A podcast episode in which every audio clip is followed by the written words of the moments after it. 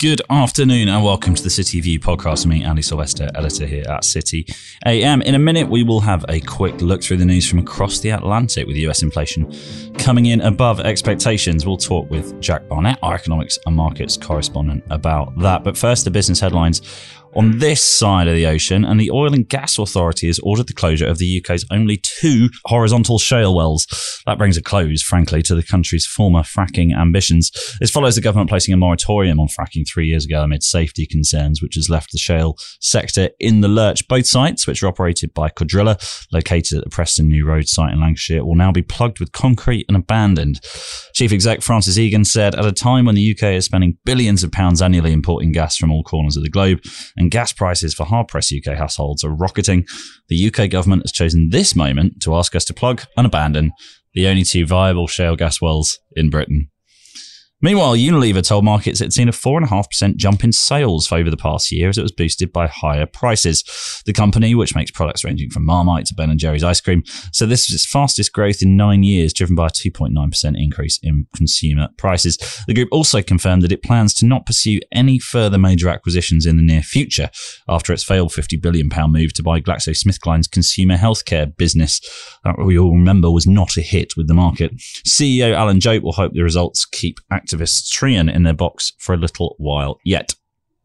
Some £4 billion is pumped into the UK hotel market last year as the sector eyed the easing of COVID travel restrictions.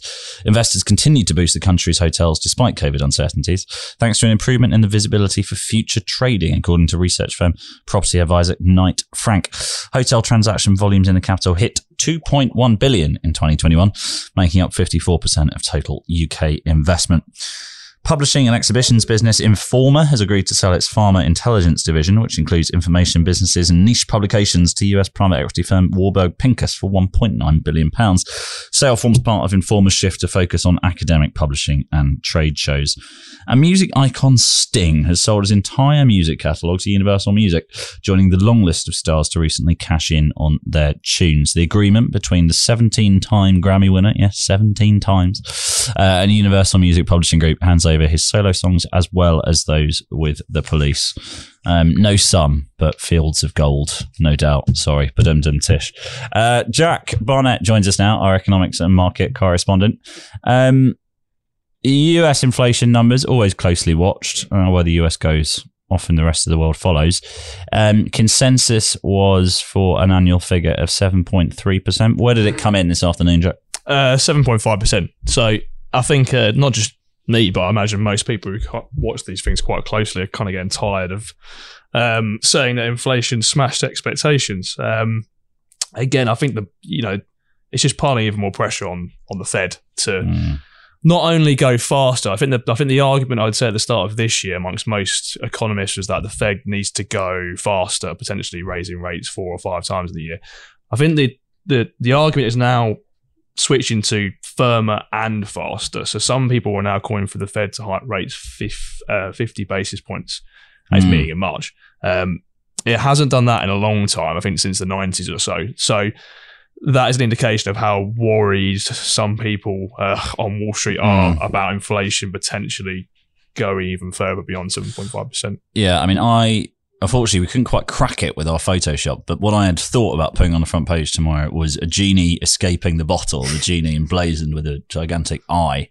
Um, but Photoshop wise, it didn't quite work. Um, so we'll have to put that idea to bed. But the point is, the genie may be out the bottle on inflation. It may be too late for rate rises to rein it in in any mm. real way.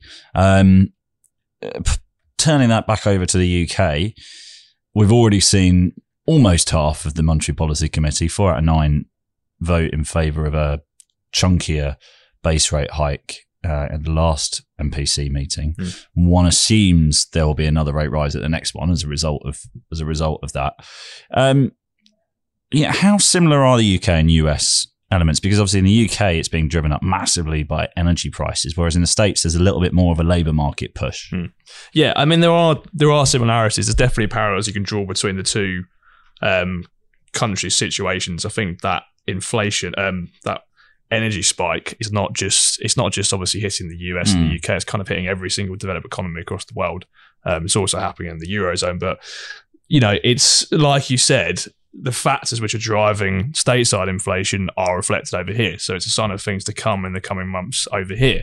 You know, the Bank of England is expecting inflation to peak about 7.25% in April. Some economists have got it at 7.5%. Um, so, you know, it's it's only going to trend higher. I think the I think the point about the real worry now, I think, for the Fed, for the Bank of England, not so much for the ECB, is that there's a danger that expectations of inflation being higher kind of getting embedded into people's psyches mm. now. And if that happens, you know, you, you then got the possibility of households and firms um, asking for higher wages and hiking prices respectively. And that just it creates an environment where it's a self-fulfilling prophecy and inflation. Mm. That is when the genie does does very much get out of the bottle. And yeah. central banks can't really do much to stop that. Yeah, no matter how many wishes they might have.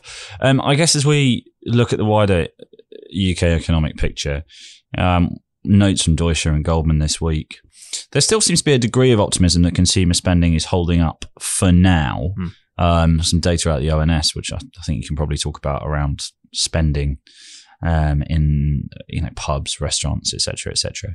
Obviously, the weather's getting better. That does genuinely improve people's mm. mood.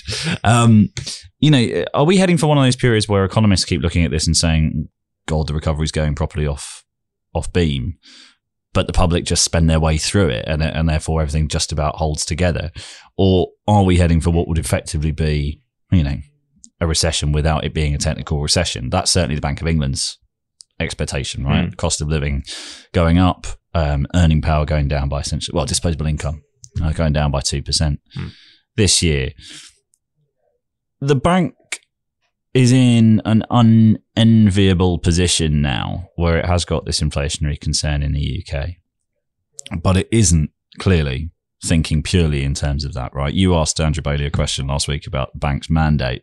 Hmm. Just tell, just recount that little tale because he didn't seem to answer no, it entirely. It wasn't. No, I mean, uh, you know, the question was was there not an opportunity last or the back end of last year to to start hiking rates, um, and then by virtue of doing that, you know you're reducing um, your expected inflation um, peak of 7.25%. To which his response was, uh, you know, we've got to be careful of ensuring that we don't derail the labour market recovery and the economic recovery. Now, the bank's only mandate is to keep inflation at 2%. Mm. Um, so whether or not you're measuring them on that gauge or measuring on how the labour market is doing is, you know, it's kind of by the by because they do they only really have one measure at the moment. Mm. They're not really they're not really hitting that. But going going back to the recovery point, I think it's it's very much on which side of the debate you fall on on what people are going to do with these masses of savings they've built up. So a lot of people are now saying that yes, there's going to be quite a, quite a difficult period for households. Their living standards are going to fall because inflation's so high,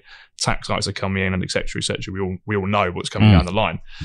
But some economists are slightly upbeat by saying that well, spending can be maintained even if incomes are being hit, because people could just dip into all mm. those savings they've built up. Now, problem with that is, is that a lot of people who built up those savings tend to be a bit wealthier, mm. and they don't tend to actually spend quite you know additional pounds they earn. It tends to be lower income houses who actually drive consumer spending, and they they haven't amassed the same level mm. of savings. So, as you said, I mean, the bank is in a very difficult position at the moment, and will be squeezed more by the you know energy price hikes, etc., etc. Um, well, something we're going to keep an eye on, I think it's fair to say, for the rest of the year will be the narrative uh, around the economy for the next 12 months, and probably longer, I dare say. Um, Jack, thanks for joining us. And that's all from us at the City View podcast today. That's me done for the week. Tomorrow, make sure you check in our tech and crypto weekly special. Um, for now, have a wonderful weekend. I'll see you next week.